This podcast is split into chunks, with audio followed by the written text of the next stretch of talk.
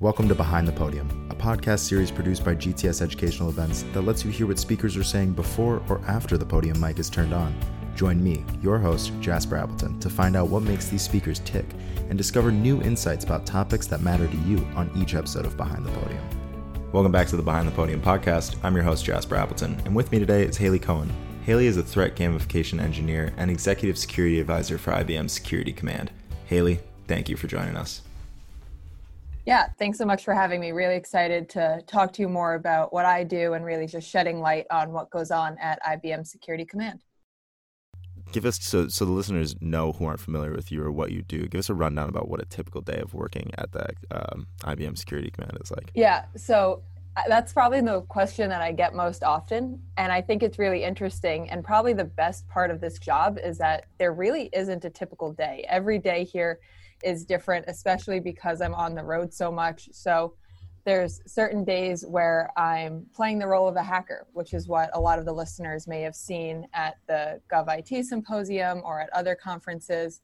Um, and that's probably my favorite thing to do um, is to get to be the hacker and to give those demonstrations and really give that that that insight of what the hackers are up to.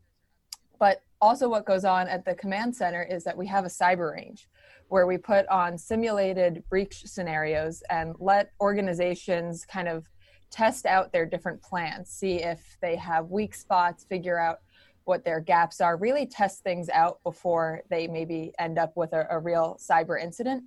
So, a big part of what I work on is actually building those scenarios. So, if I'm not on the road speaking at a conference or doing one of these demos, I could be spending my day meeting with clients, trying to understand what should these scenarios look like? What are the different pieces that we want to test out? And really building those out. So it's not just a technical role. Um, i do have a technical background. I studied computer science um, at tufts university which is uh, here in boston. So i have that background but a big part of what i do is also the creative side. So you know maybe photoshopping a screen to look like it was infected with a certain kind of malware or uh, creating a video of a breaking news uh, loop of a reporter reporting about a, a, a, potential data breach. So, really getting to use all of those different pieces to build those scenarios. Um, and then there's the actual facilitation of those scenarios. So, if I'm not in those meetings and I'm not in the road, maybe I'm in the actual cyber range delivering these uh, scenarios, running through uh, the facilitation alongside with my great and awesome teammates. Yeah, and in your article, Confessions of a Spy Kid, you talk about how the movie Spy Kids and the Spy Survival Guide inspired you to become a spy, ultimately leading you down the path of cybersecurity. Do you remember the first cipher you ever cracked with your spy club on the playground? Oh boy. Um, so maybe not the actual cipher, but there was this one thing that we used to do. Um, and I should preface that, like, I knew this was make believe. I knew that the real the things I were was doing was not real spying or anything. Right. But we used right. to write messages. it would be like a Caesar cipher, so you know, just letters shifted, nothing too advanced. But we would write messages, and then we had this. I don't know where we got it, but we had this timer, and it was it didn't have a battery. It was like it had the uh, like solar panel thing that like old calculators yeah. had. Yeah. And we would start the timer and then we would bury the note and the timer behind this one specific tree. And in our wow. mind, it was almost if you think of like metadata, like in actual, you know, technology, yeah. I think in our minds that's what we were doing. Mm-hmm. Because like so in our elementary school, half the students had uh, recess first and then lunch or vice versa so we would leave these notes and start the timer so that when our supposed team members would come out for recess, they could retrieve the message and know when it started. I don't know why, you know, they knew that we had just put it there. I don't know why we thought we needed this timer, but I thought it was the coolest thing. And I would like, I lived really close to the playground. So I would like come check on the weekends and see if the timer was still running. Like this right. timer was like a key component. And I don't know why. That's just like the one thing that stands out the most. Yeah, and you and you compare it to, to kind of metadata. So the, these ciphers and these these things you created, how does how, how are those similar to, to what you do now? Sorry, I think a lot of it is the is the mindset and kind of just trying to build the different pieces together and kind of just understanding how pieces can be hidden.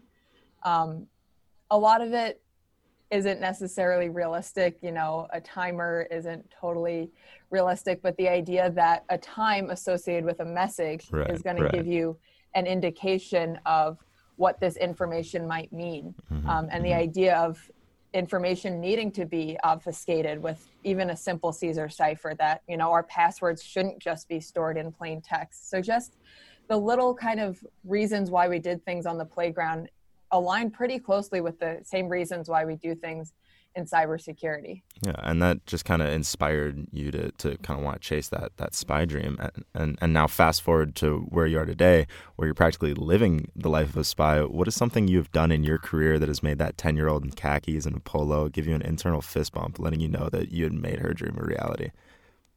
Yeah. So also, in case anyone hasn't read this post that we're right, talking yes. about, please please read yeah. it. Yeah. so the khakis and polo shirt thing. Um, there was an article in a Disney Adventures magazine that explained how to dress like a spy kid. Uh, this was like a month after Spy Kids came out. I was 10 years old. Um, and it said, it actually wasn't the main character, it was Gerti, um, for anyone who's a big Spy Kids fan. Yes. Um, but it was that you wore khakis and a polo shirt and like these kind of dark sunglasses. Um, and I had khakis and a polo shirt because I was in Girl Scouts. It was part of the uniform. So I just wore those anytime I could because that's just what a spy wore. So right. that's the explanation for that. But to answer your question, um, I would say it's when I have a breakthrough doing my open source research. So a key component to my demos is open source intelligence. So all of the stuff that's publicly available about us. And when I'm doing demos for a specific client or an organization, oftentimes someone will volunteer or be voluntold that they're going to be kind of my target. And I do OSINT research around them, trying to figure out uh, personal information, family members' names, really just any piece of information that a threat actor might be able to use. And I really use the same tools and tactics that the threat actors are using. But sometimes it's a little harder to find anything. They maybe have a more generic name. They've gone through their security practices and they're locked down. Um, depending on their role, sometimes they are locked down because of that. So sometimes it can take me a good two hours to just get a lead. And there's moments where I'm like, you know, I'm not going to find anything. I'm just going to mm-hmm. have to kind of give into this and explain, you know, there are scenarios. But whenever I find that one random piece that leads me to finding the rest of it, it's it that is definitely the internal fist bump. And everyone on my yeah. team knows it because i like kind of throw my hands in the air. I'm like ah the i got it. okay. yeah, yeah, it's like we can do this. And sometimes it's the smallest thing like uh, they donated to their old college and it had their spouse's name next to it. And then finally i have a spouse to go investigate. So it's just the smallest things yeah, where it's yeah. you feel like a spy. Yeah, you found what you were looking for. That's awesome.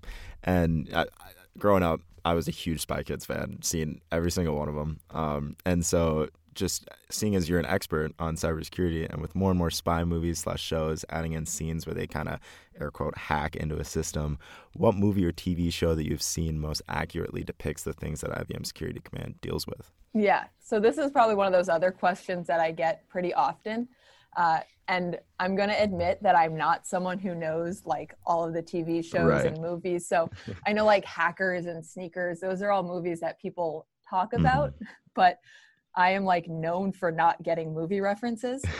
So actually, my answers might not be kind of the typical ones. You know, there's yeah. war games that I think everyone agrees is kind of the standard for what hacking yeah. was in the 80s with the phone phreaking. Um, sense, and you know, Mr. Robot has been talked about a lot as being the most technically accurate. Um, but for me, the one that I think actually aligns the most with what I do is Catch Me If You Can, um, which is about okay. Frank Abagnale. It has Leonardo mm-hmm. DiCaprio. Mm-hmm. Yeah. Um, for anyone who doesn't know what that is, please Amazing go watch movie. it. Amazing movie. I just I actually just watched that a couple weeks ago. For the first time? Yeah, for the first time. Yeah. Well, I'm glad we're doing this after you. I know, I know, I know. Um, um, but really, because what he's doing is a lot of social engineering and mm-hmm. reconnaissance and even open source intelligence. And it was a different day. He wasn't doing things on his iPhone or anything like that, but yeah. being able to play on the human psychology and human factors and those different pieces is what got him to be able to pull off the different pieces that he did. And really, that's what hacking is, um, especially when it comes to social engineering. So for me, that's really what aligns the most. Um, and then there's a new special on Netflix, uh, "Don't F with Cats." Uh, gonna Very leave that good as well. explicit there, Yeah. but you know that's not about hacking at all. But the way that the cat obsessed fans um, Mhm. kind of pull on the different pieces to figure out where the guy is located. I won't give it away. Um, also pulls on those kind of social engineering pieces. So, you know, everyone has their opinion on the standards and whatnot, but I think there's some movies out there and different shows that are maybe a little different, but still align. You know, if you think about the human pieces of everything. Yeah, and I, I- think that the, the social aspect is, at least for me, the most surprising thing because uh, when you think about IBM uh, security and, and all this, a, a lot of people think like, you know, it's just a lot of just uh, kind of tech savvy people who are just l- writing lots and lots of codes, but it's it's more of just kind of that spy aspect, which made you, which is what made you fall in love with it. Um, and I think that's just super interesting. And so that kind of social aspect is is that a huge part of threat gamification, or is that you know a, a little bit different? So I would say the social engineering aspect is a big part of what we focus on in our scenarios. And mm-hmm. then the threat gamification is really taking those attack vectors, whether it's social engineering, whether it's malware, taking what the real attacks are and turning it into something gamified. So if you think of different video games or kind of different things that take various stories and kind of turn them into something gamified where you can play along, that's really what the threat gamification is. So taking a social engineering idea and turning it into a phone call that comes into the cyber range where you have to deal with it, or taking real malware and turning it into uh, an image that pops up on your screen. Um, luckily, our space is actually air gapped and we have our own network. So we're actually able to introduce um, real malware and some different pieces. But again, it's all gamified, it's simulated, uh, Right. almost like a flight simulator. So you can test all of these different things out. And if you fail, you're not failing in real life. You can kind of hit redo, rewind, and go at it for a second chance. Yeah, and and and you do that to to help prepare other companies into seeing what the real world will be like, and I, yeah, and I, is there any is there any times where you've you've kind of walked in and you just threw all this stuff down and you were like, we got into your system, it was this easy, and just what were what were the reactions kind of like for from from those the people that hired you to to kind of you know show them. So I think that those pieces actually come up more in my hacker demos than in the scenarios themselves. Um, since the scenarios are more gamified, they're not necessarily seeing the behind the scenes where we're finding the real attacks and things like that. But in the demos, a big piece that I focus on is trying to find examples from their own organizations. So we have a, a team here called X Force Red, and they do full on penetration testing. And that's where they actually will uh, identify different gaps and kind of holes in a in a system for an organization and provide those reports. So I don't necessarily touch on that piece, but I do try to find at least a level of indication that, you know, there is stuff out about you. So there's a website called Pastebin, um, which is a publicly available website, and it's really just a place where people dump text. Um, Right. So lots of passwords and usernames and emails, lots of random things end up there. Um, So usually I'll just do a quick search and see if there's an organization um, has emails associated with that organization and their passwords are on Pastebin.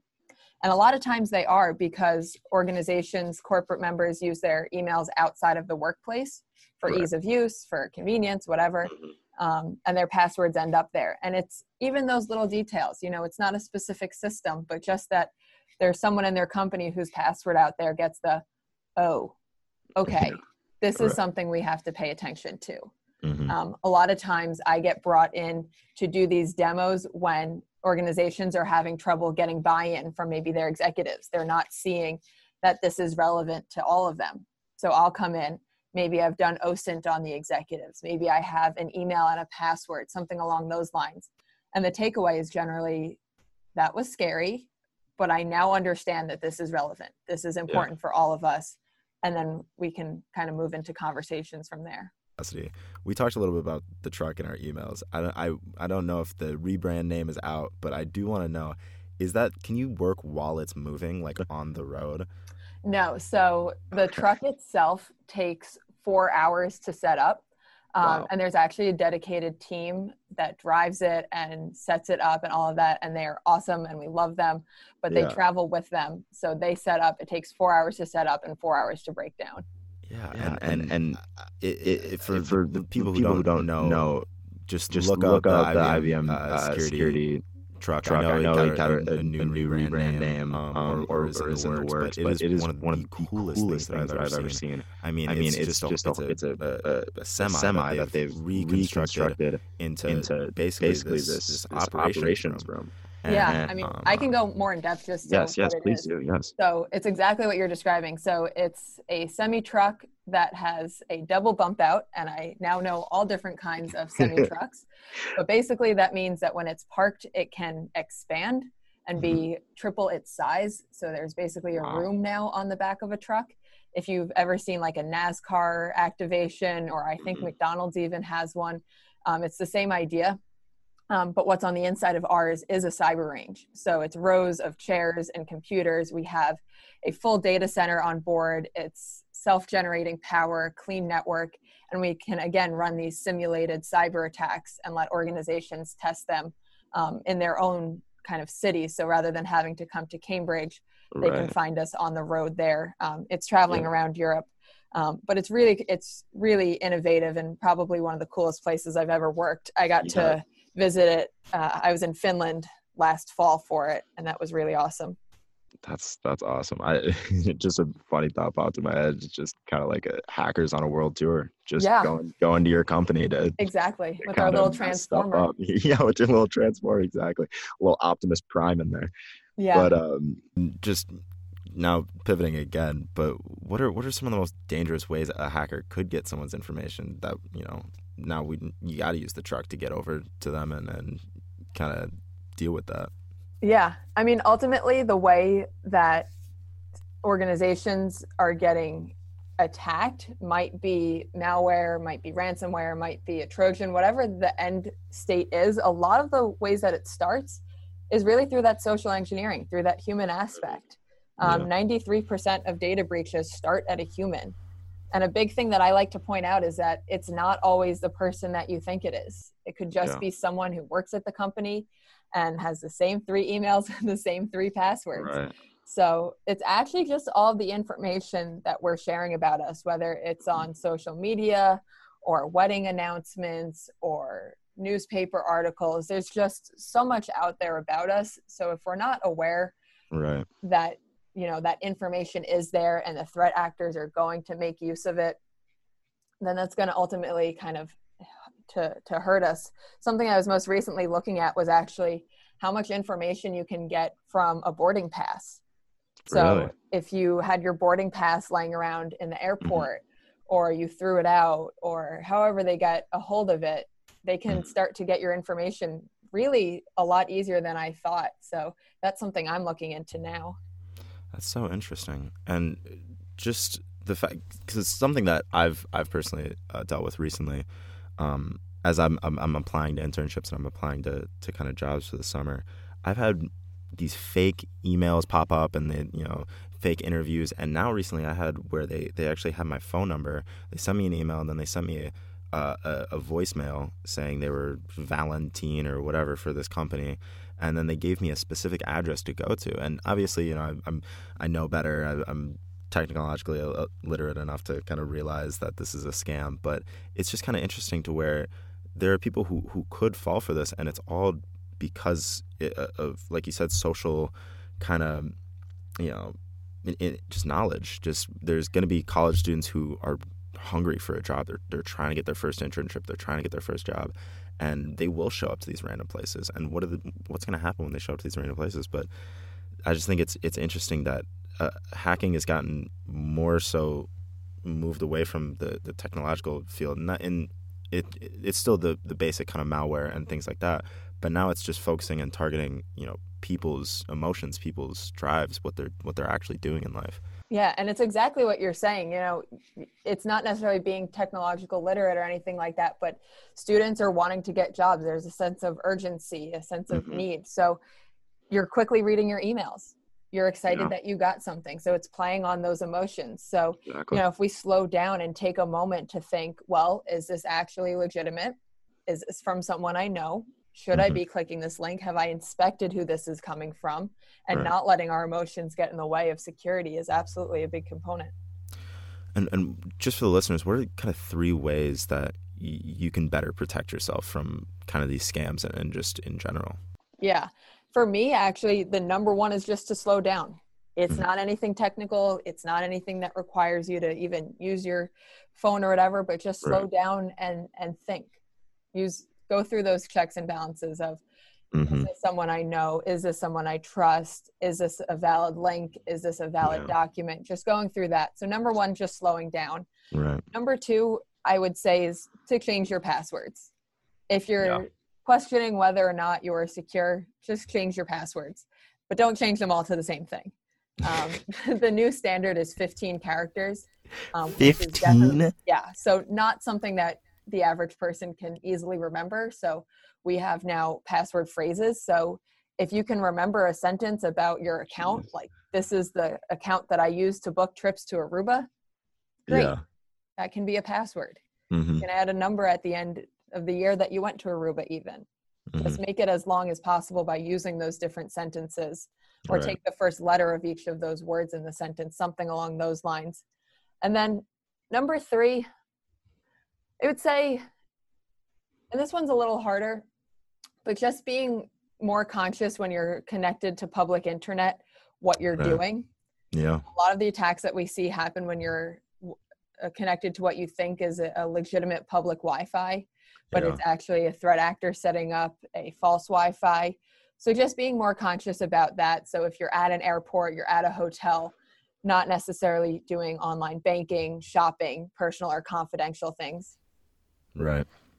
Yeah, and just when you said 15 characters, it made me think my password. I've, I've had the same password since I was eight years old and got my first computer. So I will definitely be changing my password after this. But just just hearing you speak and hearing the passion behind it, what makes you so passionate about speaking about cybersecurity, and what makes you kind of want to be a keynote speaker for these conferences? Yeah, I think number one, it's something that I find really fun and interesting. Mm-hmm. And I think everyone has something that they find fun and interesting that they like to talk about. But I'm just lucky enough that it's something that's relevant to everyone. So if you think about conversations where maybe it's sports or politics, but you're talking right. about something and someone that you're talking to is equally as excited and you're going back and forth and you're playing on each other's adrenalines and everyone's getting super hyped up. Yeah. That's the kind of conversations that I just find when I talk about cybersecurity. Maybe mm-hmm. not right away. Maybe there's hesitation of what is she talking about? Is this relevant? But when you talk about something that is relevant to everyone in the audience, whether they're five years old, or 80 years old, or an executive, or an yeah, admin, exactly. whatever they are, it's relevant. So just I get an adrenaline rush from seeing everyone else get so eager to start to make these changes, whether it's changing their password, getting a more robust security program, but just seeing those initiatives make it mm-hmm. a just a whole lot more fun for me to be up there. Yeah, and and you do a really great job of of reeling and hooking in people because uh, for someone who I, I I would say I'm a, a, I have a, an above average knowledge of technology when when compared to you know the American people, but uh, it, it's still something where it can definitely be a little um, like it could lull some people to sleep, but you, you, when, you talk about it, you can hear the passion in your voice, and, and your you know technology is something where it's not going away. It's o- it's only going to keep going. It's only going to keep being more immersed in our lives, and so learning how to protect yourself from people who want to use that, you know, who are better equipped with that technology and can hurt you in more ways outside of technology is something that's super important that everyone should should be aware of. Absolutely, yeah, and I think a big reason maybe why I find it so natural to speak about, and we've seen it and talked about it with kind of the, the spy kid part, is that it's just really been a part of my life for, you know, mm-hmm. technology even has been a part of who I am. So, you know, I could also equally talk as much about sports. I've been playing sports my whole life. So if it's right. just things that we're always thinking about, which is why there's such a push for STEM programs and cybersecurity mm-hmm. programs mm-hmm. for schools, because if we can get, you know, young kids to just be thinking and talking about it when they're 10 years old, then it's just going to be something that we're all thinking about when we get into the workforce. Awesome. Well, thank you so much for for being a part of this interview. Uh, if you have anything to, to talk about, if you have anything to, to, to promote, this is your time. Just kind of wrapping things up, I would want to emphasize that there really is a need for talent in this space. There's over 2 million open jobs in cybersecurity. So you don't necessarily need to know anything about it now, but if you have that interest or even a passion to learn about it, there's a space for everyone, even if it's technical or not technical um, one of my colleagues is a theater major, so she has mm-hmm. a more creative background, but it really plays such a role in cybersecurity. So it doesn't matter the background, but just giving it a, a thought that cybersecurity is a really great industry to work in. Um, but also just for any listeners who are maybe from organizations who are thinking that they need to build up their cyber program or anything along those lines, we have the the uh, cyber range here in Cambridge, where we run scenarios every day. Um, we're on the road in Europe. We're bringing scenarios to you. So feel free to check out our website. Um, you can find me on Twitter. It's just my full name. And really reach out. Uh, and we'd love to see you either on the cyber range or at various events. Yes, and IBM is the best for that. Haley, thank you so much for being here. We appreciate your time. Thank you. As always, the links to our socials can be found in the description below. Thanks for listening to Behind the Podium, a podcast by GTS Educational Events. Visit our website, mngts.org, for the full lineup of podcasts and to learn all about the exciting events we have coming up.